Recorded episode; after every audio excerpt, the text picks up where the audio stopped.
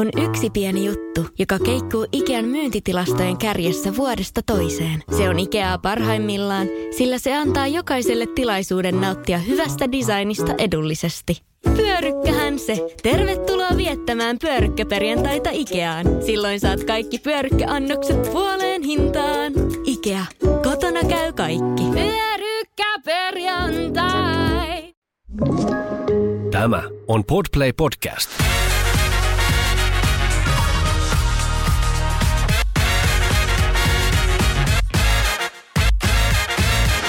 On Les Mamas Studiossa Anna. ja Olivia. Mulla on alkusanat tähän jaksoon. Tämän jakson tarkoituksena ei ole vertailla kokemuksia, sitä, että kenellä menee huonommin ja kenellä menee paremmin, vaan tämän jakson tarkoituksena on avata mun omia pään sisäisiä ajatuksia. Ja ylipäätään tämä meidän podcastin ei ole tarkoitus olla mikään koko kansan show, missä on kaikille kaikkea, vaan että tämän podcastin yhtenä tavoitteena on toimia vertaistukena sateenkaariperheille ja siitä haaveileville. Ja nyt keskustellaankin hedelmöityshoidoista ja siitä, kun ne hedelmöityshoidot eivät tuota haluttua tulosta. Ja mä tiedostan sen, että joillain lapsen saanti on vuosien mittainen matka ja se voi olla oikeasti täynnä tragediaa. Tosi kamalia asioita voi mahtua sinne äm, lapsen saannin matkalle, mutta yleisestikään tieto siitä, että jollain muulla menee vielä huonommin kuin itsellä, niin se ei siellä oman surun ja pettymyksen keskellä, se ei, se ei lohduta se tieto, että jollain toisella voi mennä vielä huonommin. Ja ne surun tunteet ja kaikki ikävät fiilikset on valideja ihan tilanteesta riippumatta. Ja mä luulen, että nyt kun mä kerron tätä omaa tarinaani näistä hedelmöityshoidoista, niin joku voi siellä miettiä, että no, että ihan vitun iso nyy, että miten tämä Anna nyt kokee tämän nyt niin voimakkaasti. Mutta tämä jakso ei olekaan heille, vaan tämä jakso on teille, jotka naisparina kamppailette just näiden samojen ongelmien äärellä.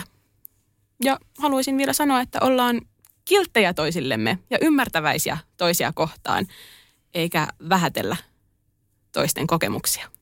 Toi oli tosi hyvin sanottu. Haluaisitko vähän avata, että miksi sä haluat tästä asiasta keskustella just nytte? No mä koen, että mä haluan puhua tästä aiheesta nyt, koska tämä tilanne on vielä kesken. Tälle ei ole mitään onnellista loppua vielä tullut. Mä koen, että mä oon nyt just tällä hetkellä kaikkiista parasta vertaistukea, koska tosiaan tämä oma tilanne on vielä aivan auki. Mä toivon, että tulevaisuudessa, kun tälle toivottavasti joku positiivinen loppu saadaan, niin aika tulee kultaamaan muistot ja nämä ikävät kokemukset tästä niin kuin lähikuukausien ajalta. Ja siksi musta on tärkeää saada nämä niin kuin oman pään sisäiset ajatukset sanottua ääneen ja tallennettua johonkin. Että voi vaikka itsekin palata siihen fiilikseen, että mikä silloin joskus on sitten ollut. Öö, osaltaan mä kans koen, että tämän aiheen kanssa on ollut tässä niin kuin just lähikuukausien aikana aika yksin.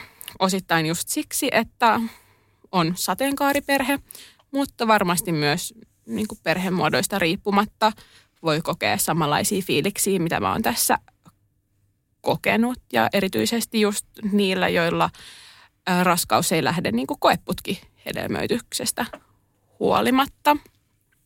Et haluan, niin kuin yksi tavoite tässä jaksossa ja sen äänittämisessä on just se, että poistaisin sitä yksinäisyyden tunnetta joltain ihmiseltä, joka voi kokea näitä samanlaisia fiiliksiä ja on tässä samassa tilanteessa. Totta kai on myös, niin kuin haluan lisätä tietoisuutta lapsettomuushoidoista ja vähän niin kuin myös siitä, että miten intensiivistä se oikeasti on, kun elää lapsettomuushoitojen keskellä. Ja sisältövaratuksena voisinkin siis nyt vielä tähän sanoa, että, että nyt ei keskustella niin iloisista asioista hedelmöityshoitojen ympärillä, että mm, jos et halua kuulla mitään negatiivisia kokemuksia, niin älä ehkä kuuntele tätä jaksoa. Jos nyt palataan ajassa taaksepäin, aikaan ennen hedelmöityshoitoja, niin oliko teillä jotain ajatusta siitä, että millä ikäerolla te haluaisitte saada lapsia? No joo, on ollut kyllä ajatusta ja on ollut ajatusta jo ihan siitä ennen kuin Vili syntyi. Mä oon jotenkin aina nähnyt itteni, tai ainakin tässä lähivuosina, jotenkin neljän lapsen äitinä. Okei. Okay. Ja toiveissa siis oli jo ennen Vilin syntymää se, että toivoisimme seuraavaa lasta ja toivoisimme häntä melko pienellä ikäerolla. Mutta kun tässä, no tämä perhesuunnittelu on kuitenkin aika mm, mahdollista, tai eihän se tietysti kiveen kirjattua ole, että koska se lapsi syntyy, mutta itsellä oli ainakin sellainen ajatus, että toivoisin yhtä vuotta niin kuin kouluvuosista eroa, mikä tarkoittaa Joo. sitä, että Vili on kaksi, yksi syntynyt, niin seuraava olisi kovin tervetullut 23 vuonna. Että siinä oli se yksi väli sitten vuosista. No miten te sitten päädyitte siihen, että te haluaisitte näin nopealla aikataululla sit seuraavan lapsen? No nyt kun mä oon yhden lapsen vanhempi, niin siis välillä kun mä mietin, että mulla on vain yksi lapsi, niin oikeasti mua alkaa naurattaa, kun mä niin miellän itteni tiedätkö, monen lapsen vanhemmaksi. Mä puhun täällä podcastissakin niin. aina välillä, että mulla on lapsia. Ja mä en näe itseäni yhtään yhden lapsen vanhempana. Tai oma mielikuva yhden lapsen vanhemmista on semmoinen, että niillä on niinku homma hallussa ja elämä niinku silleen, niillä on kaikki kunnossa ja tiedätkö, niinku uraa painaa ja tekee niinku hienoja asioita perheenä, muuttaa sinne, tänne ja tonne ja niinku, niillä on niinku semmoinen niinku cool elämä. Mulla ei ole cool elämää. Mulla on kaikki si- vähän all over. Siis joo, mä ymmärrän ton, varsinkin ton, että mitä sä puhut tosta, että sulla on niinku tällainen mielikuva näistä yhden lapsen perheistä, koska mä oon miettinyt tätä myös tosi paljon. Ja niinku mulla on joku ehkä tämmöinen pieni ennakkoluulo niitä ihmisiä kohtaan, ketkä on niinku ainoita lapsia, niinku, et, niinku aikuisia ihmisiä, ketkä on mm-hmm. ainoita lapsia, tai sitten niinku perheitä, joilla on yksi lapsi, niin mulla on jotenkin niin kuin tietty semmoinen mielikuva. Mulla on myös se sama. Joo. Ja sitten tavallaan itsellä oli jossain kohtaa semmoinen fiilis, niin kuin nyt tämän ensimmäisen lapsen kanssa, että mä en tiedä, että pystyykö mä niin kuin uudestaan tähän mm. kaikkeen. Että niin kuin, että, että ollaanko me sittenkin se perhe, kenelle tulee vaan tämä yksi.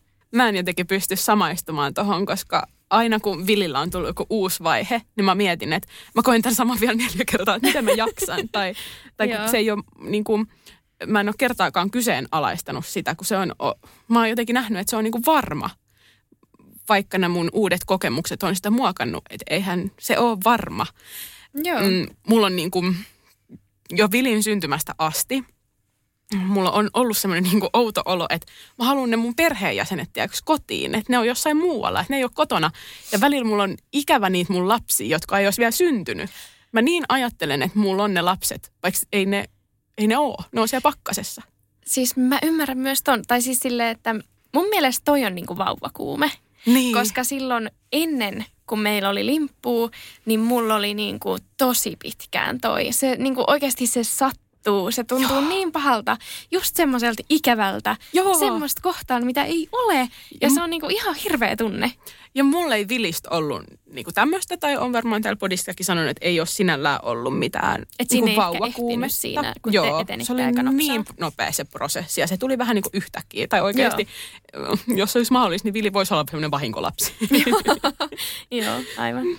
Niin, niin kuin sanoin, niin olen toivonut lapsia ää, pienellä ikäerolla. Osa on, syy on myös siihen, että jotenkin haluaisin, että pikkulapsia aika oli nopeasti ohi. Että luulen, mä luulen, että mä nautin vanhemmuudesta enemmän, että sit kun lapset on sen ikäisiä, että mä oikeasti voin tehdä heidän kanssa niin asioita. He osaa mennä itsekseen nukkumaan, ne osaa käydä itse vessassa ja Joo. osaa ehkä jopa ottaa kaapista jonkun leivän, käppyrän ja syödä sen itse.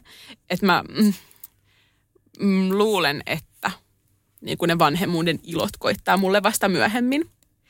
Joo, tuosta tuli itse asiassa mieleen, että mä otin tuossa vähän aikaa sitten uuden tatuoinnin. Ja siellä sitten juttelin tämän tatuoijan kanssa, kun hänellä oli tämmöinen viisivuotias lapsi. Ja hän siinä jotain sitten puhui siitä, että, ää, että tavallaan niin kuin häntä jäi harmittaa se, että ei tehnyt niin kuin toista suoraan siihen putkeen.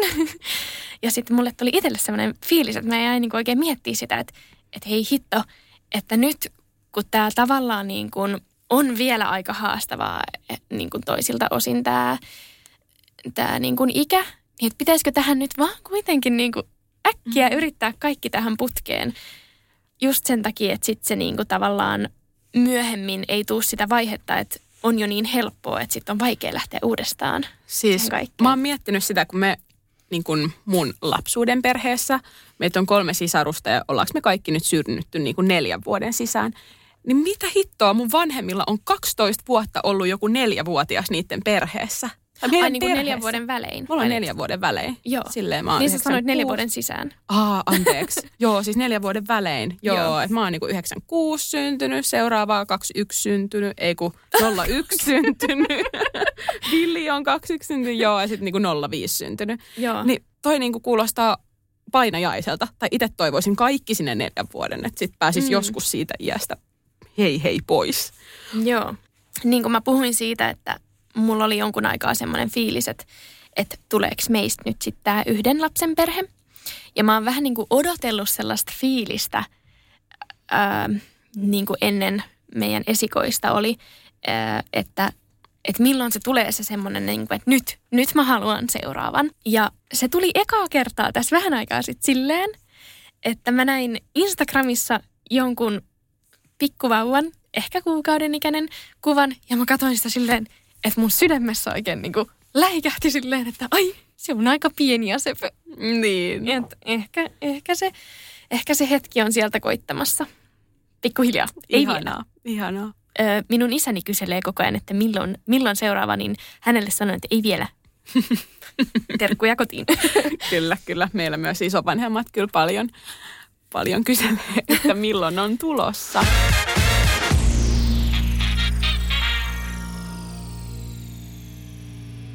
No ennen kuin tuonne taas aiheen sisään palataan, niin kerro myös sä, että onko teillä jotain lapsiluku, toivetta? Onkohan se ehkä mahdollisesti muuttunut tässä ja onko eroako se niin kuin sun ja sun vaimon välillä? No, kun sä oot puhunut nyt tästä, että, että sä oot aina nähnyt tämmöisen niin kuin numero neljä, neljä lasta, niin me ollaan puhuttu vähän silleen, että kaksi viiva kolme. Ja ennen se on aika paljon niin kuin kääntynyt siihen kolmeen, mutta sitten tosiaan niin kuin mä sanoin, niin mulla oli jonkun aikaa semmoinen fiilis, että, että nyt ehkä tämä yksikin on ihan hyvä.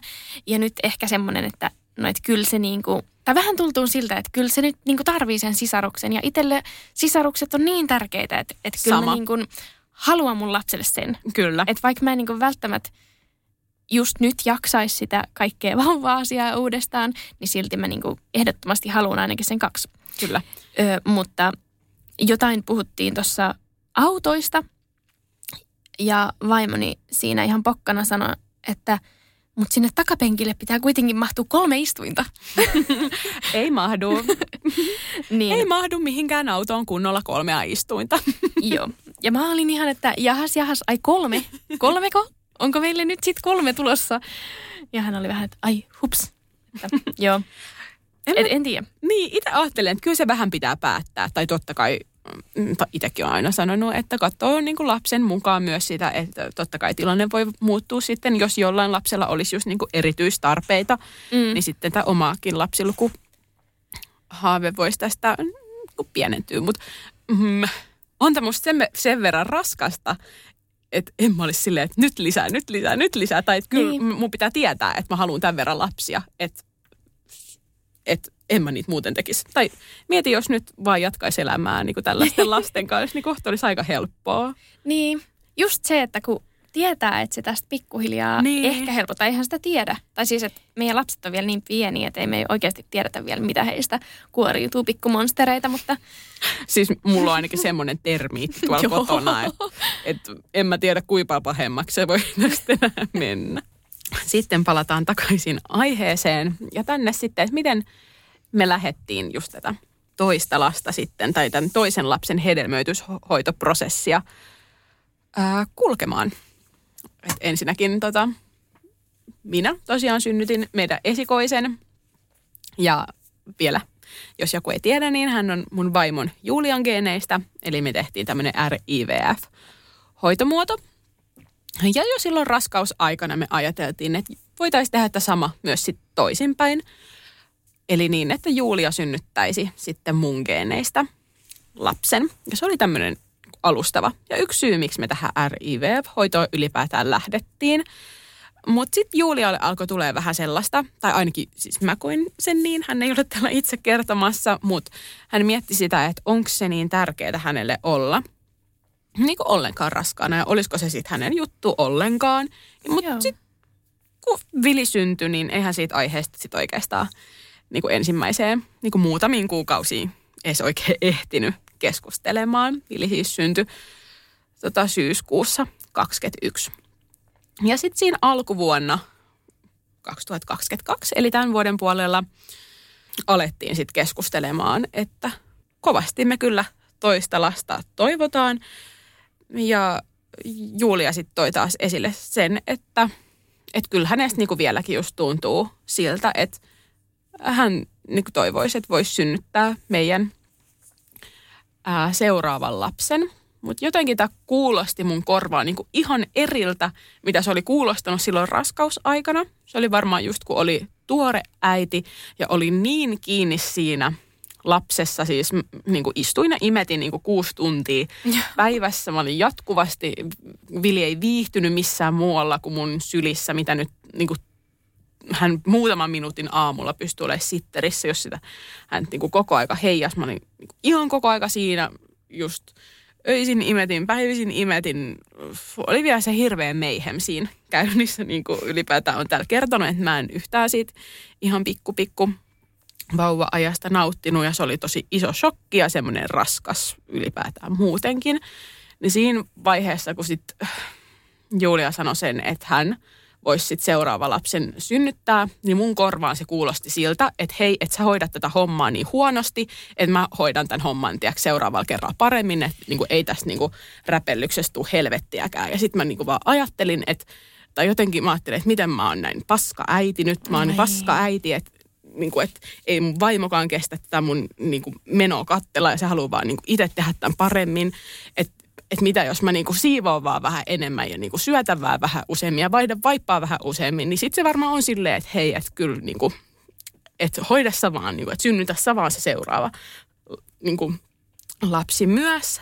Mutta sitten mä niinku, nyt ne ajatukset kuulostaa ihan jotenkin absurdeilta, koska se oli jopa se meidän alunperinen se ajatus siitä, että kummatkin synnyttäisi. Mm. Mutta varmasti se johtui siitä, että siitä mun omasta synnytyksestä, että se oli niin traumaattinen ja ikävä kokemus. Mä myös ajattelin, että, että se mun synnytys vaikutti siihen, että, tiiäks, että eihän toi nainen osaa edes synnyttää, että, että niin kuin mä synnytän niin kuin, tiiäks, paremmin seuraavalla kerralla. Ja mä ajattelin, että se on jotenkin niin kuin hyökkäys mun äitiyttä kohtaan, että mun vaimo toivoo synnyttämään sen lapsen.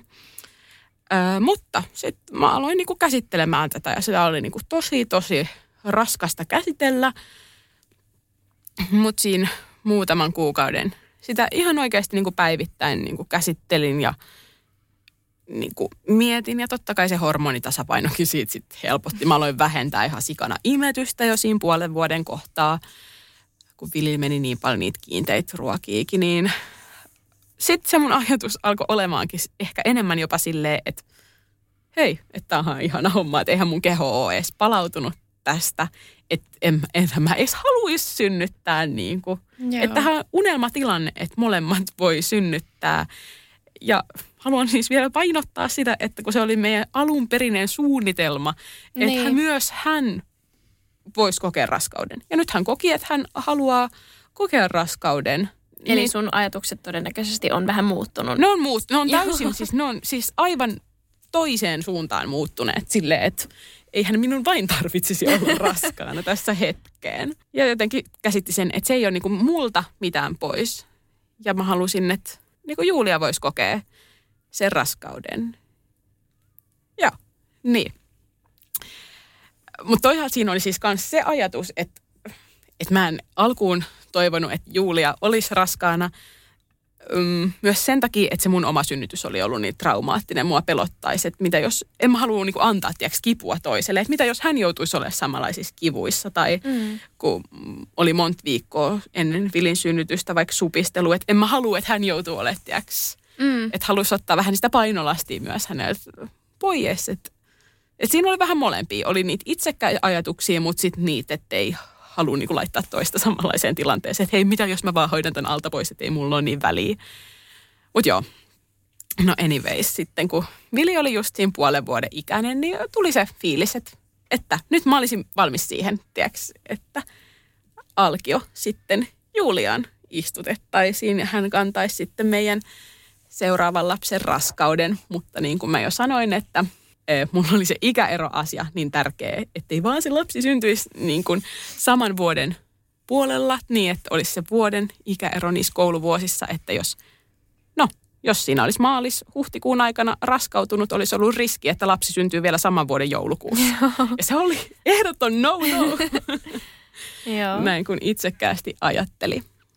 Eli ensimmäinen mahdollisuus raskautua olisi ollut sitten toukokuussa 2022, mutta mutta sitten meillä oli häät heinäkuussa. Ja ajateltiin, että nyt kun on näin pitkälle niin kuin NS odotettu tätä ja tsempattu, että ei nyt mennä sinne klinikalle tieks vielä, mm. niin nyt odotetaan sitten vielä kaksi kuukautta, että on nähät. Ja sitten häitten jälkeen voisi sitten nopeastikin raskautua. Ja sen takia me itse asiassa aloitettiin tämä hedelmöityshoitoprosessi jo kesäkuussa – Ää, eli me ollaan kerätty ja Julian munasolut silloin ihan vuoden 2021 alussa. Ja nyt sitten kesäkuussa mentiin klinikalle ja kerättiin multa munasoluja, jotta ne voitaisiin kerää ja laittaa mahdollinen alkiosaalis sitten pakkaseen ja sieltä heti häitten jälkeen laittaa sitten ää, sieltä alkio Julian kohtuun ja sitten meillä tulisi lapsi huhtikuussa 2023 ja elämä olisi ihanaa. Nähtiin aika paljon vaivaa myös tämän eteen, että ne munasolut silloin kesäkuussa kerättiin. Tosiaan tässä prosessissa on tosi normaalia ja yhden lääkkeen sivuvaikutuksenakin taitaa olla just esim. Niin kuin painon nousu, mutta kun meillä oli ne häät tulossa ja mun asu oli jo ompelialla. Tiedätkö, siinä aikana, kun niitä munasoluja kerättiin, niin piti syödä niin kuin tosi tosi tarkasti. Että vaan mahtuu siihen asuun, mikä on jo niin kuin mun mitoissa siellä ompelialla. Ja tietenkin tämän takia piti lopettaa kokonaan imetys. Että olin Ai, ajatellut, joo. että imetän sinne yksivuotiaaksi asti ja imetys oli meidän niin kuin tosi easy juttu. Näin tämän nyt semmoisena niin kuin perheen hyvinvointiin priorisointina, että me kerätään ne munasolut nyt ja siinä sitten kahdeksan ja puolen kuukauden iässä meidän imetys loppui kokonaan. No miten siinä sitten kävi, että paljonko niitä munasoluja saatiin kerättyä ja mitä sinne pakkaseen päätyi? Apua, kun mä en muista kuinka monta me saatiin kerättyä, ehkä joku 15, mutta niistä sitten kymmenen hyvälaatusta alkiota laitettiin viiden päivän iässä sitten pakkaseen ja tässä vaiheessa elettiin heinäkuuta. Eli tämä oli niin kuin ihan heinäkuun alkuun, kun ne sinne pakkaseen sitten menivät. Meillä oli tosiaan ne häät siinä ihan eh, heinäkuun lopussa ja sitten meni pari viikkoa niiden häitten jälkeen vähän sellaisessa pöhnässä, että niistä häistä vähän palautu. Ja sitten, no siinä puolessa välissä elokuuta – oli, että no niin, että nyt mennään sitten sinne klinikalle ja tekee tätä uutta suunnitelmaa siitä, että josko voisi tässä vielä elokuussa tehdä sitten ensimmäisen alkion siirron. Ja klinikalle mentiinkin ja oli tosi tosi odottavaiset fiilikset. Tosiaan Vili lähti ihan ensimmäisestä alkion siirrosta, niin en jotenkin nähnyt, että miksi ei tämä lähtisi. Että mm. ö, mä oon kuitenkin ollut 25-vuotias, kun alkiot on multa kerätty, että näiden pitäisi olla ihan tosi hyvälaatuisia silleen, että jos katsoo niin kuin näiden ikämittareiden mukaan ja Juliassakaan ei mitään vikaa pitäisi olla, niin mikä tässä niin kuin voisi mennä ää, pieleen. Mutta siinä oli sitten vähän niin kuin jotain sellaista, että se alkio voidaan istuttaa kohdun limakalvon täytyy olla niin kuin tosi tietyn ää, paksunen ja sitten vähän se siirty, siirto aina lykkääntyy, lykkääntyy vähän sen niin kuin kohdun limakalvon mukaan. Ja sitten ensimmäinen alkion siirto tehtiinkin sitten vasta syyskuun puolella. Ja sitten siitä alkion siirron jälkeen on aina semmoinen kymmenen päivän odotus, mm, että Joo. voi sen raskaustestin tehdä. Ja olin siis oikeasti, mä olin tiedätkö, ladannut kaikki raskaussovellukset, liittynyt kaikkiin Facebook-ryhmiin. Että et vitsi, että meillä tulee niinku toukokuinen 2023 ja ihanaa. Mä oon ylipäätäänkin toivonut mm, niin alkuvuoden lasta. Mä oon itse marraskuussa syntynyt ja esim. mun molemmat siskot on tammikuussa syntynyt. Mä oon aina ollut kateellinen ja mä oon aina miettinyt, että mun omat lapset ei ole syntynyt marraskuussa. Mun lapset on syntynyt alkuvuonna ja toukokuu laskettiin vielä sinne alkuvuoteen. Mä olin ihan, että jes, tää on tosi tosi hyvä juttu. Ostin kaikkia pieniä vaatteita silleen niin kuin meillä on Vililtä paljon vaatteita kyllä niin kuin jäljellä, tai siis mä oon säästänyt niin kuin vaippoja myöten aivan kaiken vililtä, koska mä oon tiennyt, että mä haluan pian toisen lapsen, tai me, me halutaan perheenä, niin kuin ne meidän perheenjäsenet tänne kotiin. Mä oon säästänyt ne kaikki.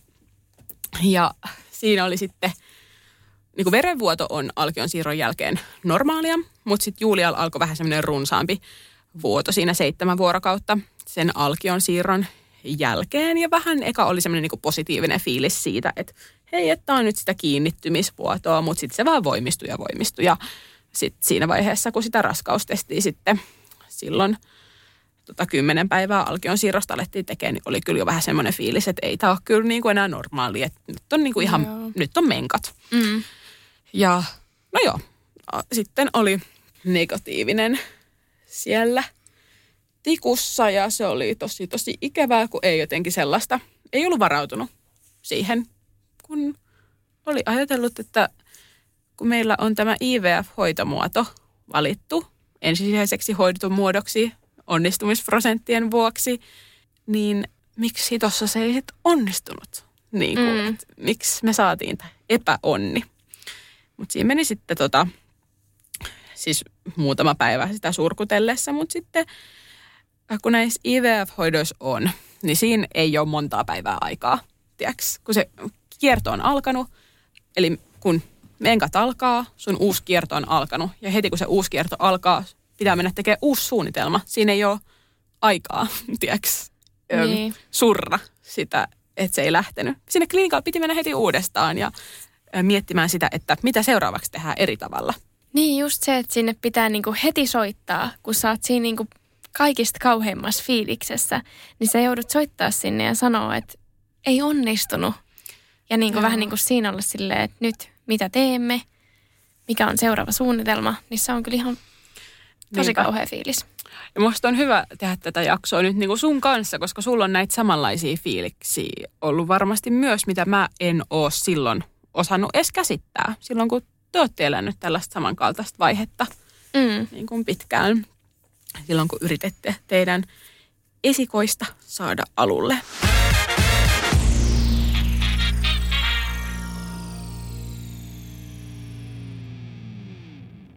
Kun käy näin. Älä tingi, ota kingi. Pilkington, se on kaikkien vakuutusyhtiöiden kumppani. Tuulilasin korjaukset jopa odottaessa ja helppo vaihtopalvelu. Etsi lähin asennusliike osoitteesta tuulilasirikki.fi. Laatua on Pilkington. Alanvaihtaja, uusperheen aloittaja, vasta Suomeen saapunut, erosta elpyvä, muuten uutta alkua etsimä. Meidän mielestämme useammalla pitäisi olla mahdollisuus saada asuntolainaa elämäntilanteesta riippumatta – Blue Step Bank. Tervetuloa sellaisena kuin olet.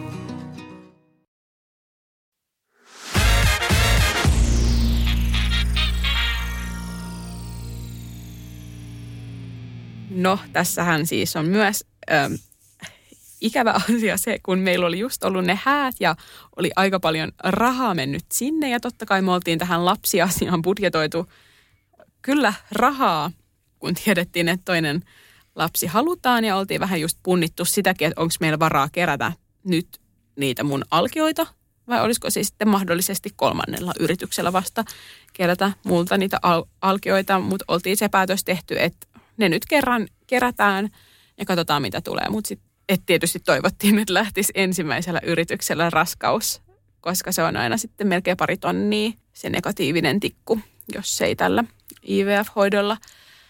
Sitten raskaus lähde käyntiin. Tosiaan niin kuin sanoin, niin siinä ei ollut kauheasti aikaa surkutella, vaan piti mennä heti uudestaan tekemään uutta suunnitelmaa äh, lääkäriin ja jotenkin ei tätä voi tarpeeksi painottaa, että miten kokonaisvaltaista tätä on.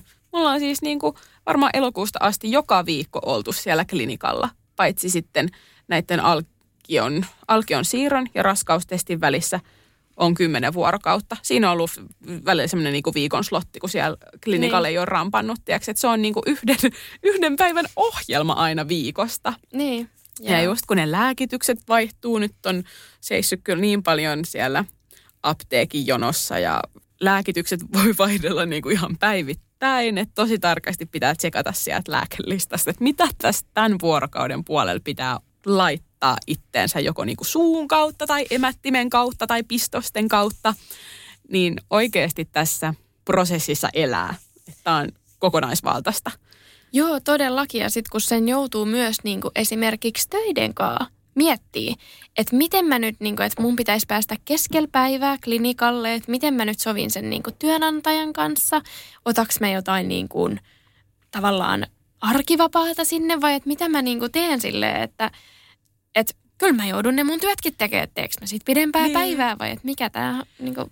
Sille välillä voi olla, että pari kertaa viikossa pitää mennä niin. sinne klinikalle. Eka vähän ultraa, että mikä on tilanne. Todetaan, että no hei, nyt voidaan siirtää alkioa, että tuuppa huomenna.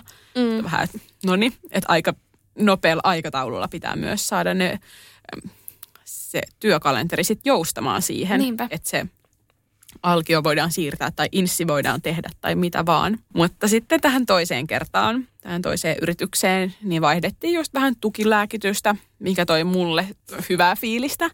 Mm, mä jotenkin ajattelen, että jos joku tekemisessä ei muutu, niin mikään ei muutu siinä tuloksessakaan, niin se on kiva asia, että meidän lääkäri on ottanut tämän huomioon ja aina vähän joka kerralla vaihtanut, että mitä, mitä nyt koitetaan. Ja jotenkin nyt ajattelen, että nyt et ei, tai jotenkin mun päässä ei ollut sellaista vaihtoehtoa, että mä olin jotain surun kokenut siinä ensimmäisen negatiivisen kohdalla. Mä olin aivan varma, että seuraavalla kerralla lähtee. Ja yksi asia, minkä halusin vielä optimoida, että tämä raskaus lähtee liikkeelle. Ähm, ja yhdessä siis Julian kanssa päätös tietysti tehtiin niin kuin kaikki näistä päätöksistä, mutta se oli se, että siirrettäisiin nyt toisella yrityksellä sitten kaksi alkiota, mikä tarkoittaa sitä, että parhaassa tapauksessa kummatkin alkiot vois kiinnittyä, jolloin syntyisi sitten kaksoset. Joo. No miten te päädyitte tähän ratkaisuun? Tämä on ollut tosi pitkä prosessi. Mä en jotenkin tähän podcastiin tätä. Siis tämä on ollut ainakin vuoden joka päivä niin kuin ajatuksissa. Mä oon aikaisemminkin kertonut tänne, että mä oon haaveillut kaksosista ja ähm, erityisesti siinä vaiheessa, kun luulin, että Vilin raskaus meni kesken, niin ajattelin, että mulla oli pitkään se ajatus, että sieltä se toinen alkio, Vilistä oltiin siis yksi alkio siirretty. Mä olin ajatellut, että se alkio oli jakautunut ja se toi jakautunut alkio oli vuotanut pois. Öö, niin siitä asti mulla on ollut niin jotenkin silleen, että, että mä toivoisin, kaksosia. Mä oon jotenkin välillä nähnytkin tai ajatellut itteni silleen monikkola lasten van, vanhempina. Vaikka ei mulla ole mitään kaksosia, ei meidän suvussa ole kaksosia, en mä tunne oikein ketään kaksosia. Mä, se on joku päänsisäinen asia ollut. Mä koen, että toi on vähän sellaista positiivista manifestointia, että sä vähän mm. niin kuin näet jo, että se tapahtuu, niin ehkä se niin. joskus tapahtuu. Tässähän siis kamala asia. Tai siis, siis mun mielestä kamala asia on se, että kun se päätös pitää tietoisesti tehdä. Pitää päättää se, että tietoisesti ottaa riskiraskauden mm. ja kohtuun siirtää kaksi alkiota, jolloin kaikki riskit on huomattavasti korkeammat. Mm. Öm, must, mulla on ollut paljon kateellisia tuntemuksia sellaisille ihmisille, jotka on vaan huomannut jossain ultrassa, että heillä on siellä kaksoset. He ei ole voinut sitä päättää ja he ottaa vastaan sen, mitä annetaan. Mutta kun mun pitää tehdä se valinta, yksi tai kaksi. Jos valitsen, että kaksi ja toiselle käy jotain niin miten elän itseni kanssa sen kanssa, Mm. että toinen vauvoista kuoli. Et se on mun valinta Niin. ollut silloin, että mä oon valinnut, että näin. Niin se on tosi tosi pelottava ratkaisu ollut ja pitkään olinkin, että en, mä en ole valmis elämään sen fiiliksen kanssa, että jos mun valinnan niin kuin takia toinen tai kummatkin lapset kuolee. Öm, ja se oli semmoinen, että minkä takia mä ajattelin, että me ei koskaan kun tehtäisi tätä kahden alkion siirtoa. Mutta sitten myöhemmin mun ajatukset alkoikin kääntyä siihen, että miten mä, jos mä en voi elää itteni kanssa noissa ajatuksissa, mitä äsken kerroin, niin miten mä voin elää itteni kanssa silloin, että jos mä en edes yritä, tiedäks? Mm-hmm. Että miten mä voin katsoa sitä yhtä lasta, kun mä voisin ajatella, että mulla voisi olla näitä kaksi, jos mä olisin vaan päättänyt toisin. Niin. Että et mitä jos mä sitten vaan niinku uskaltaisin ja ottaisin ne vastaan, mitä sitten niinku annetaan. Niin, että sä vähän niin kuin annat mahdollisuuden Niin. useammalle. Meillä on kuitenkin niitä alkioja niin paljon siellä pakkasessa, niin just tolleen mä ajattelin, että mitä jos mä vaan annan mahdollisuuden niin, kuin niin monelle kuin mahdollista, tiedäks, tulla. Ja mehän ollaan siis molemmat tosi onnekkaita siinä suhteessa, että me ollaan tämän IVFn avulla saatu näitä alkioita niin tosi paljon sinne pakkaseen. Joka tietenkin tarkoittaa sitä, että näitä yrityskertoja tai tätä, että pystyy vaikka sen kaksi siirtää, niin näitä on tosi paljon näitä niin mahdollisuuksia. Tai Kyllä. sen, että py- pystyy tekemään niin kuin monta siirtoa peräkkäin. Monethan saattaa saada vaikka vaan pari alkioa tästä IVFstä tai ei vaikka ollenkaan, jolloin se niin kuin, tilanne on totta kai tosi erilainen. Ja niin kuin, haluan vaan painottaa ehkä sitä, että me ollaan niin kuin, tosi onnekkaita tässä, että Kyllä. meillä molemmilla on oikeasti niin kuin, paljon näitä alkioita nyt pakkasessa. Kyllä.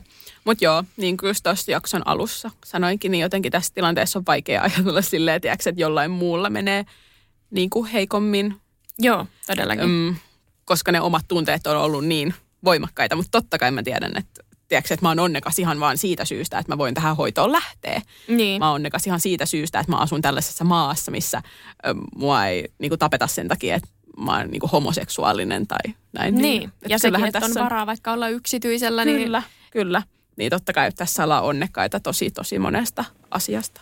Mutta tosiaan sitten se kahden alkion siirto tuli ajankohtaiseksi, kun meille jotenkin konkretisoitu tuossa ensimmäisen alkion siirron kohdalla se, että se, että sinne edes yksi alkio siirretään, se ei tarkoita, että se raskaus lähtee liikkeelle, joten mm. me haluttiin tuplata, okei, okay, se prosentuaalinen mahdollisuus ei tuplaannu, Joo. mutta se kuitenkin kasvaa hieman me haluttiin kasvattaa näitä mahdollisuuksia, että raskaus lähtisi seuraavasta ja toivottiin, että edes yksi alkio sinne näistä kahdesta ää, kiinnittyisi. Eipä siinä. Siinä se siirtopäivä tuli ja ikävästi just silloin aamulla tuli sitten tekstiviesti tuolta meidän klinikalta, että hei, että joo, että tota, niin eri lääkäri tekee sen siirron. Et meillä on aina ollut jokaisella lääkärikerralla sama lääkäri, niin, että nyt olisi joku eri tyyppi tekemässä siirron, mutta ihan, ihan sama. Ei se niinku siirto kuin siirto, ajattelin silloin. Ja sitten sinne mentiinkin. Se oli aika ehkä, no ehkä ikävin kokemus sillä klinikalla. Tosi, tosi ystävällinen lääkäri, ei siinä mitään, mutta siis hän oli aivan slaakeissa. Hän oli sille kaksi, kaksi. Siis, et sä, et, tai vähän niin kuin, että Julia, että sä oot niin siro, että et, et pitäisikö tuon toisen vähän niin kuin kantaa tar, niin kuin raskaus. Ai. Ja et, et, et kaksi, ei moni lääkäri tällaista, kyllä ei moni, ei kyllä moni lääkäri suostuisi tätä tekemään. Ja sitten kun sitä on itse miettinyt. Sitä on niin miettinyt, siis vuoden jokaisena päivänä mä yritin sanoa, että oikeasti ei ole tutkimusta, mitä mä en ole lukenut niin kuin tästä. Niin. Ja että kuinka kauan me ollaan puhuttu tästä, että Ja et Julia kaikki kant- me, ollaan- me tiedetään oikeasti. Ja sitten hän tulee niin siihen paljon. väliin, että no, oletko nyt aivan varma? Ja kun me oltiin, ollaan puhuttu tästä jo sieltä kesäkuusta asti sen Niin. meidän oman lääkärin kanssa ja mm. hän on antanut meille siihen suostumuksia. Me ollaan niinku tasaisin välioin ajoin hänen kanssa tästä niinku puhuttu. Tämä ei ollut mikään naps Joo. salamakirkkaalta taivaalta päätös. Mutta hän on, sitten se hoitajakin alkoi olla siinä vähän silleen, että no niin, että jäiköhän sulla vähän toi levy päälle. Ja Joo. tiedätkö, siinä vaiheessa, kun näkee, kun ne kaksi alkioa molskahtaa sinne kohtuun, niin on, mulla oli ihan semmoinen olo, että, tiedätkö, että mä oon, niin kuin, siis, mä oon niin kuin tapattamassa mun vaimoa, että ei tästä, niin kuin, tästä ei selviä niin kuin, alkiot, eikä selviä kyllä niin kuin hänkään. Että sitten oli, öö, tuntui, että se siirto meni itsessään tosi hyvin, että mä näin ne alkiot, jotka meni sinne kohtuun. Oli kaksi alkiota omissa niissä kuplissaan ja Joo. sinne ne jäi kellumaan. Sen jälkeen laitettiin tiiäks, kaikki kiinnityspiikit ja kaikki, että niinku tukis sitä, että ne jompikumpi edes sinne lähtisi kiinnittymään, mutta jäi kyllä niinku semmoinen fiilis, että mitä mä oon mennyt tekemään, että tämä on niinku kamala tilanne. Ja mm. Pari päivää just sen jälkeen vaan itkinkin sitä, että miten me niinku vaan seurattiin niinku mun tunnetta siitä, että mä toivoisin kaksosia ja siirrettiin noin kaksi alkioa, kun toi lääkärikin oli jo niin silleen slaageis tästä näin. Tässä vaiheessa ei ollut sellaista vaihtoehtoa, että raskaus ei, ei lähtisi. Meillä oli uusia lääkkeitä, siitä on kaikki emätin puikkoja ja suun kautta otettavia pari lääkkeitä ja niin oikeasti tosi paljon kaikkea. Ja jännitettiin nyt sitä seitsemän vuorokauden rajapyykkiä. Ähm, tosiaan kun silloin ensimmäisellä kerralla vuoto alkoi seitsemän vuorokauden jälkeen, niin Joo. oltiin ihan, että yes. että kun ei tota, tullut mitään vuotoa sitten ennen sitä raskaustestipäivää, niin kaikki vaikutti olevan niin kuin tosi hyvin. Mutta sitten kun me sitä alettiin testailemaan sitä raskautta, niin ei se, se negatiivista se taas näytti. Ja Mm. siis ei sitä, sitä ei voinut käsittää. Siis me mentiin yksityiselle veritesteihinkin, koska siinä oli kaikki vaan mennyt niin hyvin. Oli kaikki oireet, oli kaikki Joo. en, en mä voinut uskoa, että olisi sellainen mahdollisuus, että me ei siitä kahden alkion siirrosta oltu ees niin kuin raskauduttu. Ja sitten tämä osui just siihen meidän kaikista pahimpaan syksyn norovirusrumpaan. Oli muutenkin tosi mielimaassa ja tosi väsynyt. Ja mä ajattelin, että niin kuin mä en niin kuin enää pysty. Että, että nyt alkaa kyllä niin kuin kantokyky loppua. Mm.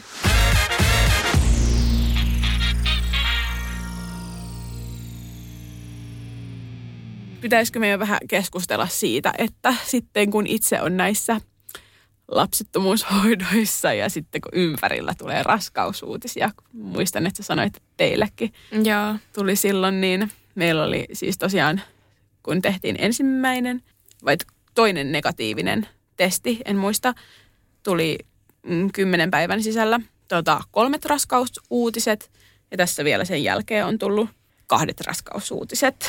Niin tässä on paljon raskausuutisia tullut. Joo. Ja sitten vielä tota, mm, jokainen näistä raskausuutisista, okei yhtä lukuun ottamatta, on kaikki tullut saatesanoilla, että tuli niinku heti kun antoi tulla tai ö, taitaa olla Ai. niinku maksimaalisesti kolme kiertoa Joo. ö, yritystä takana ja kaikki heteropareja, ö, niin Ja toi tuntuu tosi pahalta. se tuntui niin, kuin niin vitun eriarvoiselta Joo. siltä, että niinku, mä en enää tiedä, että voiko mä niinku yrittää tätä. Mm. Mulla oli sellaista niinku oikeasti, mä olin niinku jopa vihanen. Ja mun tunteet oli silleen, että, että vähän silleen, en, mä en nyt tässä hetkessä ajattele näin, mutta siinä hetkessä ne oli mun oikeita tunteita. Että mitä helvettiä, sä voit testata ovulaation, panna sun niinku kumppanin kanssa, että ihan vitun iso nyy, varmaan Niin. hirveä vaiva. Silleen, että minä ramaan tuolla klinikalla ja maksan tuhansia euroja, silti näyttää negatiivista. Mm. Ja sitten oli niinku, ah, ei mun yksi ystävä tarkoittanut siinä mitään pahaa, mutta kun hän oli just silleen, että no mä en edes tiedä, että onko oikea aika nyt tulla raskaaksi. Ja sitten kun itse on sitä niinku päivittäin sieltä tammikuusta asti mm. miettinyt toinen plussaa heti, niin että jaa, että mä oon niin vajavainen ihminen ja miten niin kuin tai mulla oli vaan semmoinen olo, että mä oon niinku tyhmä, mä oon huono ihminen, mä oon huono nainen, että mun munas, mä oon niinku paska, niinku kaikki mitä mä teen on paskaa. Ja sitten erityisesti ne mun alkiot on ihan paskoja ja niistä ei kyllä yksikään lapsi tule lähtemään liikkeelle. Niin ne oli niinku, Mm. ne oli jotenkin tosi sellaisia niinku ristiriitaisia tunteita. Joo. Herätti.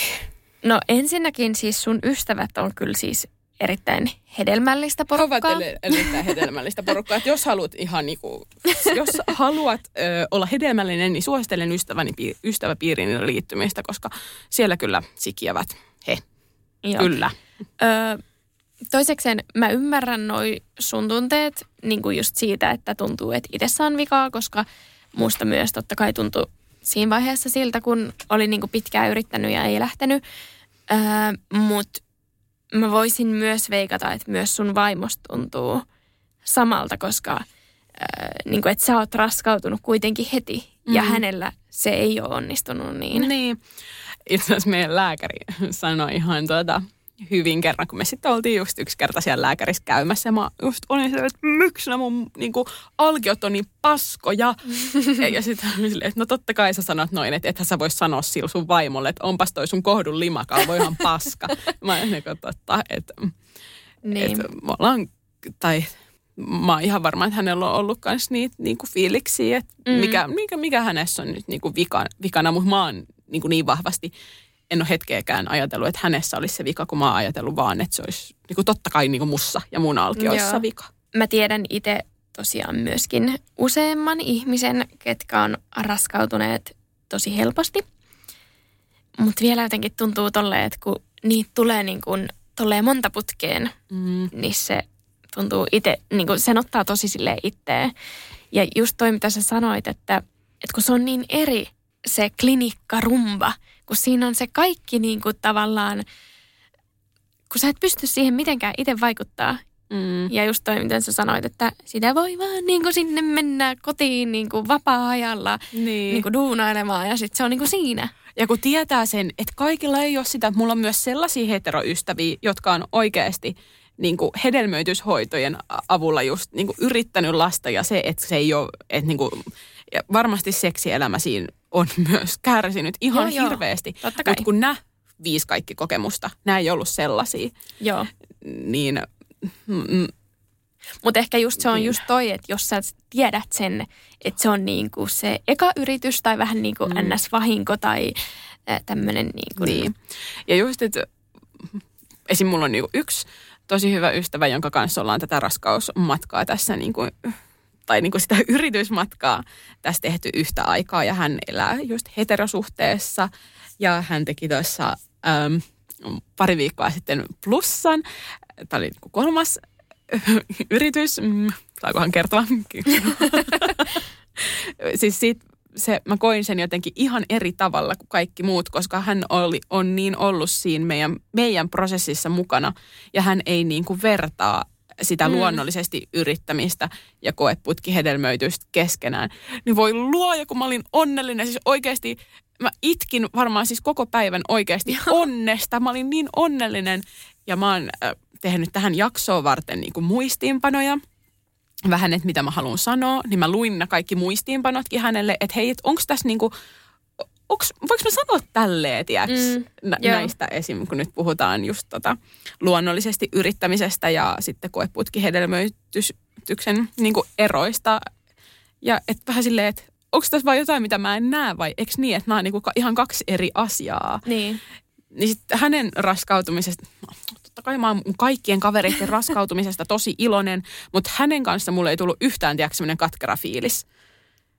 Ja sitten hän sanoi sitä, ja haluan niin painottaa kans, että siinä kun tälleen luonnollisesti, tai tolleen, ei tälleen, tolleen luonnollisesti yrittää raskautua, niin siinä on aina vähän se niin pelko, että jos se raskaus ei vaikka just ekalla tai tokalla kerralla lähde liikkeelle, että onko itsessään joku vikana.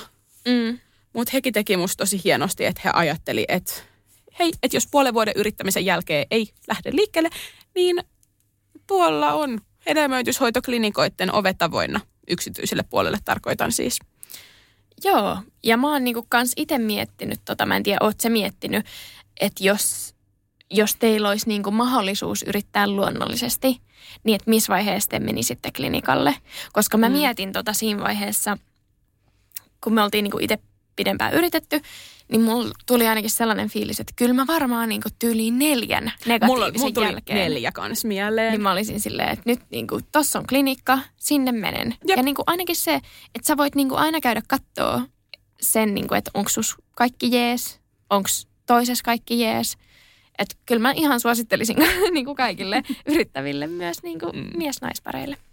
Joo, tai siis ainakin jos on semmoinen fiilis, tiedätkö, Joo. jotkut haluaa niinku rauhas ja Joo, vähän joo. että ei ole kiire, kiire. mutta just silleen, että ei estä mikään menemästä sinne. Kyllä mulla ainakin on just semmoinen fiilis, että, että jos sun lapsi on saanut alkunsa ilman mitään lääkityksiä, niin kuin silleen seksiä harrastamalla, mm. ja siinä on kaiken lisäksi teidän molempien geenit, mm. niin minä saan kyllä olla myös kateellinen siitä. Minä olen, ja olen hyvin kateellinen. Joo, ja just se, että me joudutaan niin oikeasti aloittaa se meidän perhesuunnittelu siitä, että kumman geenit siinä on. Niinpä. Että me ei voida niin valita sitä, että ne on niin meidän biologisia lapsia. Kyllä. Palaan ihan just noin tuohon geeniasiaan, mutta tuli just mieleen, että mm, yksi semmoinen, mikä lisäsi sitä surua siitä, että, että toinenkaan yritys ei ollut lähtenyt, niin kun siellä siirtoa tekemässä oli se lääkäri, joka oli aivan slaageissa tässä, tästä kahden alkeon siirrosta, niin hän oli ihan silleen, että ihme on, jos tästä ei raskaaksi tule. Siis ihme on, jos tästä ei raskaaksi Ai. tule. Niin sitten kun siitä ei raskaaksi tullut, niin oli vähän silleen, että but why? Mä sain tämän ihmeen, mutta miksi mm. mä en mm. saa vaikka sitä lottovoittoihmettä. Että olisin niin. kyllä niin kuin paljon mieluummin sen ihmeen sit ottanut kuin tämän. Mä haluan kertoa, että miksi tämä oli niin surullinen asia, kun just, jos vaikka sellaiset ihmiset kuuntelee, jotka niin kuin luonnollisesti yrittää raskautua, niin no yksi syy oli just tietenkin tämä, että tämä koeputkihedelmöitys on niin tämmöinen intensiivinen niin kuin prosessi. Siis tämä helvetti harrastus. Joo. siis viikoittainen harrastus. Aika kallis semmoinen. Hyvin kallis harrastus. Mutta yksi syy on myös se, että koeputkihedelmöitys, se on niinku as good as it gets. Tai niinku, ei, mm. ole, et, ei ole mitään muuta. Ei ole sellaista, että voi alkio pitää yhdeksän kuukautta laboratoriossa. Niin. Että siitä sit tulisi bebe että jos se koeputkihedelmöityksellä ei onnistu, niin sitten se ei onnistu. niin. se oli oman pään sisäinen ajatus. Ja tällä tarkoitan siis sitä, että jos yrittää luonnollisesti, niin siitä on mahdollisuus siirtyä inseminaatioon, just siihen niin kuin vaikka lääketieteelliseen ovulaatioon tai mihin vaan niin. tämmöiseen niin kuin matalaan hedelmöityshoitomuotoon. Ja sitten vasta yleensä, jos nämä inseminaatiot ei onnistu, niin siirrytään tähän koeputkihedelmöitykseen, josta sitten toivottavasti lähtisi raskaus liikkeelle. Mutta kun itse oli jo siellä koeputkihedelmöityksessä ja siltikään mm. se raskaus ei lähtenyt liikkeelle, niin oli vähän silleen, että, että no tuleeko tänne nyt lisää lapsia. Ja se oli niin. iso shokki, koska niin kuin tuossa alkujaksoissa jo sanoin, niin on aina nähnyt itteni niin kuin monen lapsen vanhempana. Mm. tuli semmoinen, että mitä jos tämä niin kuin olikin tässä näin. Joo. ei niin, niin kuin tuukkaa. Ja kans koeputkihedelmöityksessä on se, että, että jos sinne kohtuun siirretään yksi tai kaksi alkiota ja se raskaus ei lähde liikkeelle, ne alkiot vuotavat pois, niin niitä ei voi enää käyttää. Niitä on yksi tai kaksi kertaa vähemmän. Sitten niitä mm. yritys kertoi ja kun me oltiin just ajateltu sitä, että niin kuin kerran ne kerätään ja katsotaan sitten, että mitä tapahtuu, niin tai jos ajattelee sitä, että munasoluja ihmisellä on kuitenkin aika paljon ja sitä hedelmällistä ikää naisilla aika paljon, niin. mitä nyt yleensä on vaikka joku viisi, en tiedä, päästäni heitin alkiota tullut on niin kuin koeputkihedelmöityksen yhteydessä jollain vähemmän ja jollain paljon enemmän. Niin. Mutta siinä olisi sitten ne viisi yritystä verrattuna vaikka niihin kymmeniin vuosiin, milloin nainen on hedelmällinen, niin mm. siinä on aika monta yrityskertaa vähemmän. Niin ja myös se, että sitä voi tosiaan vaan sen kerran kuussa yrittää niin. näitä hedelmöityshoitoja. Mutta myös niin kuin ylipäätään raskautua niin kuin luonnollisenkin keinoin, ei sitä ovulaatio no, naisella Ei, ei, ei, ei mutta voi sinne nyt tuutata muutaman kerran Niin, Kyllä siitä no. nyt paremmat chanssit tulee. Ja sitten ehkä just tässä viimeisessä pointissa, tai just siinä kun sanoin, että oltiin vähän niin kuin päätetty, että muulta ne kerätään ne alkiot kerran, ja sieltä ne alkoi alkaa sitten jo hyvää tahtia hu, hupenemaan. Ja sitten kun todettiin, että on kolme alkioa jo siirretty ja nolla kappaletta, niin on muhun, ei kun siis on Julian kiinnittynyt, niin että, että mitä jos sitten vaan koittaisikin niillä Julian alkioilla joita meillä on kuitenkin hyvä määrä pakkasesta ja mistä satsista sitten vili on meille syntynyt.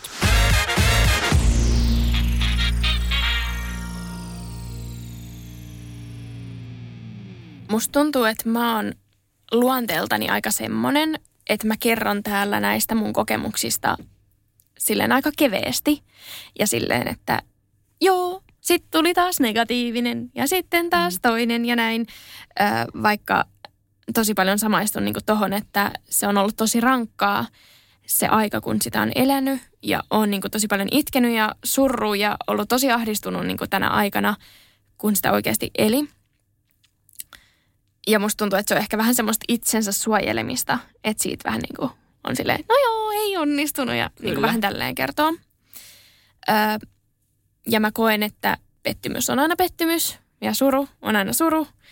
Öö, ja että ei oikein voi verrata niin kuin keskenään. Ja että ne pettymykset, mitä me koettiin niistä inseistä, niin ne oli niin kuin oikeasti tosi isoja, tosi isoja pettymyksiä, koska just se oletus on se, että on nuori ja on terve ja kaikki näyttää hyvältä. Ja just niin kuin mä oon puhunut, niin rahapuoli on myös tosi iso stressi tässä vaiheessa. Ja just se lääkärissä ravaaminen, mistä säkin puhuit ja niin edelleen. Mutta mä voisin ehkä kuvitella, että siinä vaiheessa, kun sinne on siirretty se alkio, joka on, tai alkiot, jotka on niin kuin lähtenyt jo kehittymään, niin että se pettymys voisi ehkä olla jo vähän niin kuin vielä isompi, koska sä tavallaan niin kuin tiedät, että tässä on se mahdollisuus, kun se on jo vähän niin kuin lähtenyt. Öö, no teillä nyt ei ole näistä inseiskokemusta, mutta haluatko jotenkin sanoa sun mielipidettä tähän, tai että koet sä, että se on niin kuin, tai kun tätä ei oikein voi verrata. Niin, just sitä, et- kun sanoin just, että kun oikeasti kaikki, jos sä koet surua, niin se suru on validi. Sä et mieti siinä hetkessä sitä, että no jollain muulla, tiedätkö, menee vielä huonommin, että joku toinen saa. Tai Niin. jos sä saat inseistä negatiivisia, sä et mieti sitä, no joku toinen saa inseistä, nyt äh, I, ei, IVF-hoidoista negatiivisia, että no Niin. vitsi, sillä menee huonommin. Okei, no mulla tuli tästä parempi fiilis.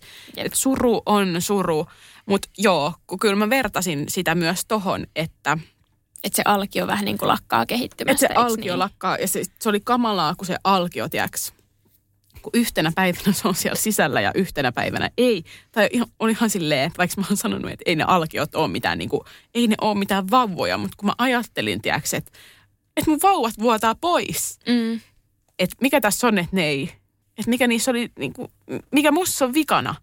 Että miksi musta tulikin yhtäkkiä niin huonoja alkioi ja mitä hittoa, että mulla on niinku menkat tullut jo vaikka kuinka monta vuotta. Ja onko sieltä aina vuotanut paskoja alkioi pois, tai siis tarkoitan munasoluja. niin. Tai että mikä mus, et, et, se oli ihan hirveet, kun just alkoi vaikka mengat ja miettii, että onko tämä niinku kaikki ollut vaan niinku turhaa, tämä, Mm. mm. että tulee aina menkat ja sitten ei sä et oikeasti niinku mikään hedelmöittynyt munasolu ole sit elinkelpoinen, vaikka mä oon aina niin toivonut, että joku päivä sitten niin olisi. En mä ajatellut sitä, että mä tällaisella RB-IVF-hoidolla tulisin raskaaksi. niin. Ja vaikka se on nyt niin kuin tosi ihanaa, että niin on ollut, mutta mun ajatuksena on ollut se, että mä omista munasoluista niin raskautuisin. Ja että sitten mulle ehkä syntyisi semmoinen niin mun näköinen vauva. Joo. No nyt kun tässä palataan taas tähän niin kuin geneettisyys- ja biologisuusasiaan. Ö, aiemmin sanoin tuosta siitä, että me joudutaan tosiaan aloittaa se meidän perhesuunnittelu sillä, että kenen geenejä käytetään, koska molempia ei voi saada. Tai että kumpi on geneettinen tai biologinen vanhempi ja kumpi sitten ei ole. Ö, niin musta tuntuu, että tämä on varmasti jo mole, monelle niin kuin tosi iso päätös itsessään. Tai tätä joutuu niin kuin paljon miettimään just niissä tilanteissa, jossa molemmat haluaa olla just vaikka se synnyttänyt vanhempi. Mm. Ja, Ja, siis tosiaan se on myös tosi luonnollista haluta jatkaa sitä omaa perimää. Niin, mä oon nyt sitten, kun tuli se toinen äh, negatiivinen tikku sieltä sitten siitä toisesta alkion siirrosta, niin me sovittiin, että, tai mun ehdotuksesta, tämä on kaikki lähtenyt niin kuin mun toiveesta, että vielä kerran koitetaan, ja jos ei, niin sitten ei. Että sitten me koitetaan niitä Julian alkioita, Ja yrittäisitte Juliaa kuitenkin saada raskaaksi. Joo. Et sitten Julia olisi geneettinen ja biologinen äiti ää, lapselle. Ja mä jotenkin toivon, että nyt niin kuin sosiaaliset vanhemmat ei hyökkää mun kimppuun tästä aiheesta. Mutta mm. niin kuin mä sanoin, niin mä oon jotenkin itse aina nähnyt, että minä haluaisin olla raskaana. Ja mä en ole siinä hetkessä ajatellut, että ne ei olisikaan mun geneettisiä lapsia. Mutta se on aina jotenkin ollut mun aja...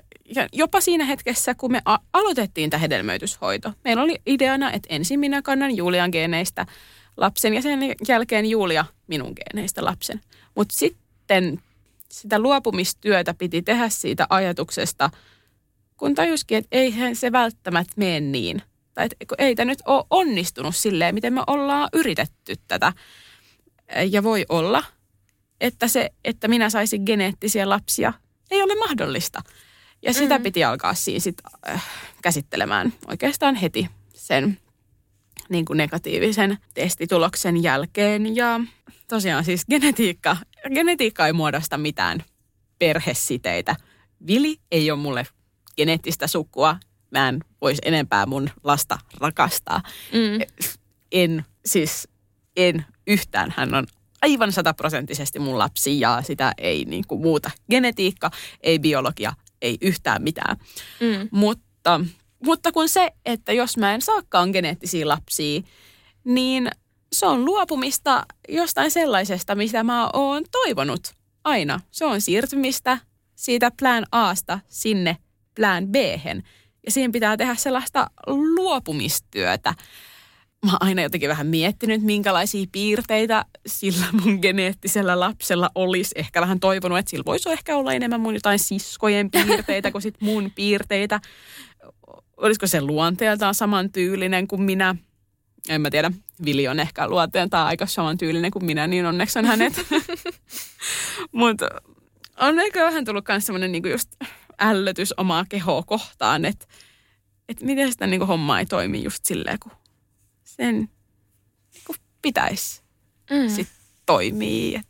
No mä ymmärrän ton tosi hyvin, koska teillä on ollut niin oikeasti tällaiset tosi tarkat suunnitelmat siitä, miten te haluaisitte toimia. Ja sitten kun tuntuu, että se ei toimikaan niin, niin sitten se on jo mm. itsessään, just niin kuin sä sanoit, niin se on semmoinen asia, mihin pitää sopeutua ja mitä pitää käsitellä. Ja totta kai se on siinä vaiheessa pettymys, kun niin. asiat ei mene niin kuin niin kuin toivoo. Joo, tämä on just se, mitä mä oon hakenut takaa. että just, että oikeasti voi luoja, kun sitä lasta haluaa kaikkea genetiikkaa, kaikkea biologiaa enemmän. Ja sen niin. takia me asetettiin tämä raja, että me, e, et me halutaan niin paljon enemmän vaan se lapsi kuin mitään genetiikkaa niin. siihen. Sen takia me ajateltiin, että me koitetaan vielä kerran, toivotaan parasta ja sen jälkeen seuraava suunnitelma on siirtää Julian Alkio Juliaan. Ja mä ymmärrän tosi hyvin sen, että monet myös haluaa siis geneettisiä lapsia, kun taas toisille sillä ei ole niin paljon väliä. ja varmasti jos ajatellaan niin tällaista siis heteromies-naisparia, niin oletus on se, että sillä lapsella on molempien vanhempien geenit. Ja sitten me tosiaan niin mietitään niin aluksi sitä, että kumpi vähän niin luopuu tästä ja kumpi sitten saa olla se, kenen geenit on. Ja mä oon myös kysynyt mun ystäviltä, jotka on nyt yrittänyt raskautua ja hyvin siinä onnistunut, että miltä olisi tuntunut tai miltä se ajatus tuntuu, että jos tulisikin tieto siitä, että geneettisiä lapsia ei ole mahdollisuus saada, niin kyllä kaikki heistä on vastanneet, että kyllä se olisi just sellaista luopumista ja siinä tilanteessa ei asiat menisi niin kuin silleen, miten ne on suunnitellut, niin siitä kokisi surua. Mm. Joo. Vaikka se ei olisi semmoinen niin kuin fiilis, että no en sitten halua lapsia ollenkaan. Niin. Öö, mä oon aina ajatellut itse silleen, että sillä genetiikalla välttämättä ei olisi väliä, mutta kyllä siinä vaiheessa, kun oli itse siinä tilanteessa, että oli niin kuin yrittänyt monta kertaa ja ei ollut onnistunut, ja me ruvettiin miettimään sitä, että yritetäänkö me niin kuin näitä insihoitoi mun vaimoon, että hän olisi se geneettinen ja biologinen äiti, niin kyllä se siinä vaiheessa, se mm. tuntui mm. just se niin kuin semmoinen, että että tämä ei ole se suunnitelma. Ja ehkä itselle oli se, mm, ehkä eniten se, että mä halusin kokea sen raskauden. Se oli ehkä mulle se niin kuin isoin siinä vaiheessa. Mutta just toi niin kuin mä ymmärrän tosi hyvin ton, että mitä sä tässä niin kuin, Joo. tuntuu semmoiselta niin kuin menettämiseltä No se. hyvä, koska m- mä oon just miettinyt, että onko ne niinku, tai vähän silleen, että saaks mä ajatella näin, saaks mä tuntea surua siitä, että mitä jos mun lapset ei olisikaan niitä kai. geneettisiä lapsia. Ja vähän just niinku kipuillut sen kanssa, että, että mitä hittoa, että miksi mä, miksi mä niinku suren sitä. Mutta nyt musta Ihan varmasti tosi normaalia. ja niin kuin sanoin, niin että kun se, jos se negatiivinen sinne tikkuun pamahtaa, niin hyvällä tuurilla me ollaan jo seuraavana päivänä oltu siellä klinikalla. Mm. Niin siinä sen testin tekemisen jälkeen ja sen uuden suunnitelman teon välissä on 24 tuntia aikaa. Mm. Mä en ehkä voisi käsitellä tällaista asiaa siinä 24 tunnista, mikä on sen testin tekemisen ja sen klinikkakäynnin välissä. Mun on pakko olla ollut niin kuin käsitellä tätä jo ennen kuin se on ajankohtaista. Mä kysyin itse asiassa myös mun vaimolta, että onko hänellä jotain sanottavaa tähän genetiikka-asiaan tai siihen, että ö, meidän lapsi ei ole niin kuin geneettisesti hänen, niin hän vastasi sitten taas tosi silleen, että, että ei ole niin kuin mitään väliä ja että hän ei koe hänen omaan perimäänsä mitään tällaista niin kuin sidettä, että hän haluaisi sitä niin kuin jotenkin niin kuin laittaa eteenpäin. Ja mä ymmärrän myös sen, että kaikilla niin kuin ei tule tällaista tarvetta. Ja tosiaan silloin, kun aloitettiin meidän hedelmöityshoitoja, niin silloin päätettiin, että käytetään vaan näitä niin kuin mun munasoluja, jos on mahdollista, ja yhtä lahjoittajaa. Että niin kuin näillä kaikilla olisi tämä niin kuin sama alkuperä. Mutta mä en todellakaan myöskään koe sitä tärkeäksi, että nämä kaikki meidän lapset olisi tällaisia NS-täyssisaruksia tai tälleen niin kuin geneettisesti niin kuin samat lähtökohdat, öö, koska mulla on itselläni mun kahdella sisaruksella on eri äiti kuin minulla. Eli mm. he ei ole niin kuin näitä NS-täyssisaruksia, niin mä en koe tätä kyllä niin kuin mitenkään Joo. siinä mielessä tärkeänä. Ja just se, että on oma kokemus tästä, niin varmasti vaikuttaa myös niin kuin näihin, öö, no, näihin mielipiteisiin. Ja myöskin heidän äitinsä ei tietenkään ole mulle mitenkään geneettisesti sukua, mutta ollut aina elämässä mukana, niin totta kai kuuluu perheeseen siinä, missä muutkin. Kyllä, jep. Ja tosiaan siis se oli myös yksi syy, että minkä takia me ajateltiin, että me kerätään vain kerran muulta näitä alkioita, koska me oltiin varattu yksi tämmöinen olki näitä siittiöitä samalta lahjoittajalta, mistä niin kuin puolet vilingeeneistä sitten on ja ei ole enää tietoa, on, olisiko lisää sitten niitä siittiöitä saatavilla Mm. niin kun se oli myös yksi meidän ajatus, että meillä sitten olisi niin kuin kaikki lapset siitä saman lahjoittajan geeneistä, niin se tuntui myös yhdeltä sellaiselta luopumiselta. Tai jotenkin siltä, Mm. että, että se asiat ei mene niin kuin omien suunnitelmien mukaan, Joo. niin vaikkei sinällään silloin mitään väliä, mutta kun mä oon jo ajatellut, että se asia menisi niin, niin se oli vaan mukautumista niin kuin uuteen tilanteeseen, että hei, että et voi olla, että jos näistä alkioista ei nyt sitten se raskaus lähtisi, että kyllä meillä voi olla tulevaisuudessa mahdollisuus vielä näitä uudestaan kerätä. Mutta Mm. sitten voi olla, että ei olisi sitä samaa lahjoittajaa.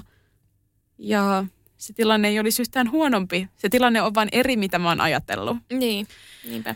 Taas muutettiin vähän sitten niitä lääkityksiä siinä, että miten sitten alkion siirto tehdään. Ja alkion siirto saatiin nyt kolmas alkion siirto sitten tehtyä ja nyt eletään taas tässä kymmenen vuorokauden välitilassa, milloin sitten niin kuin vähän jännitetään, että lähteekö raskaus tai ei, mutta ehkä jotenkin oma suhtautuminen on jo näihin omiin alkioihin semmoinen aika niin kuin negatiivinen tai vähän semmoinen, että jos niin kuin 100 prosenttia näistä alkioista, mitä me ollaan käytetty, niin 100 prosenttia on ollut huonoja, se raskaus ei ole lähtenyt, niin mikä tekisi tästä alkiosta sitten erilaisen, että miksi se nyt sitten tällä kertaa lähtisi ja en nyt viime kerralla mulle ei ollut sitä mahdollisuutta, että raskaustesti olisi negatiivinen. Nyt mun suurempi mahdollisuus omassa päässä on se, että raskaustesti olisi sitten negatiivinen.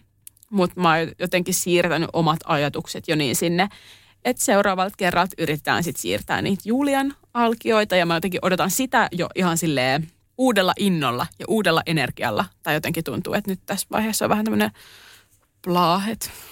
Että ei tässä, katsotaan nyt mitä tapahtuu, mutta et kohtaas mennään ja sitten siirretään niitä Julian alkioita, niin sitten toivoo, että siitä tulisi sellaista uutta kipinää näihin hedelmöityshoitoihin ja toivoo siitä, että se raskaus sitten lähtisi ja toive siitä, että saataisiin vuoden 2023 lapsi niin kävisi toteen. No jos sä oot vähän niin kuin jo suunnitellut tota, että te siirrätte seuraavaksi sitten niitä Julian munasoluja, niin ootteko te miettinyt sitä, että siirrättekö te yksi vai kaksi niitä? No kyllä mä luulen, että se päätös tulee aika sen hetkisen fiiliksen mukaan, että mm, mä en osaa tuohon vastata.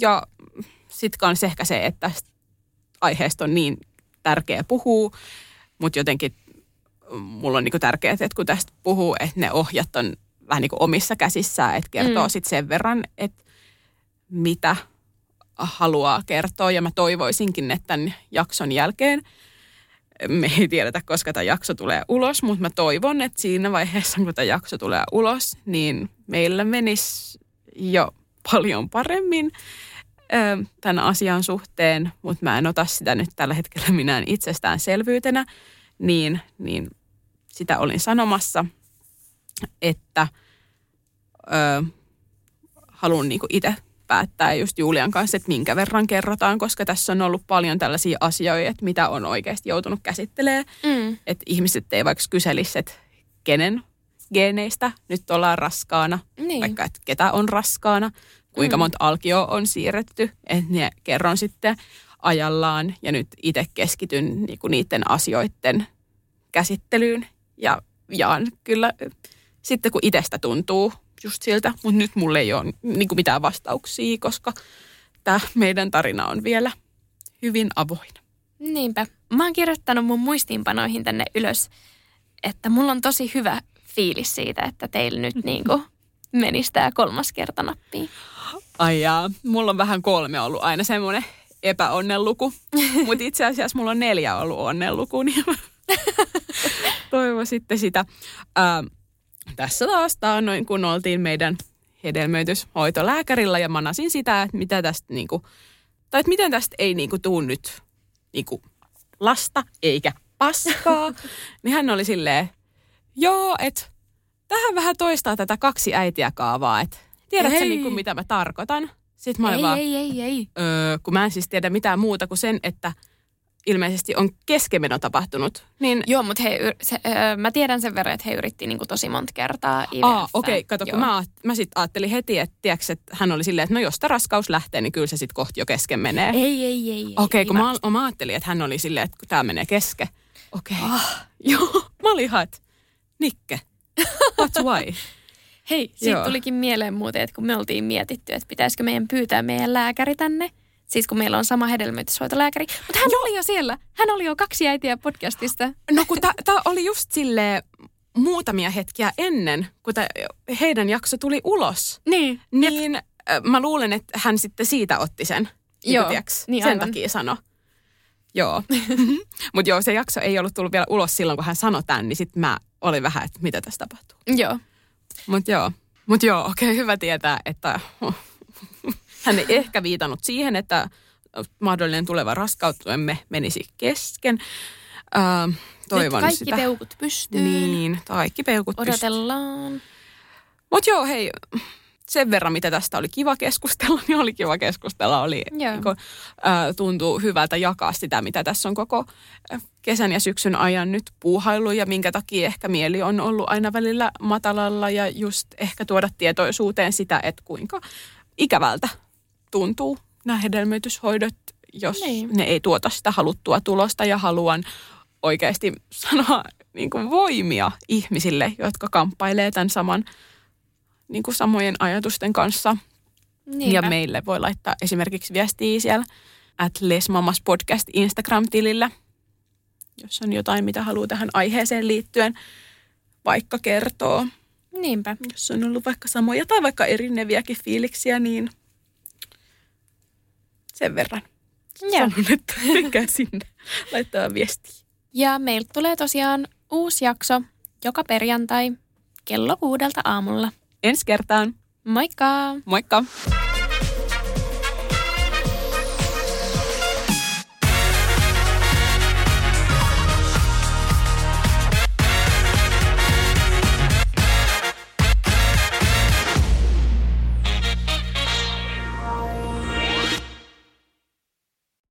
Kun käy näin. Älä tingi, ota kingi. Pilkington, se on tuulilasien ykkönen Suomessa. Löydä sinua lähin asennusliike osoitteesta tuulilasirikki.fi. Laatu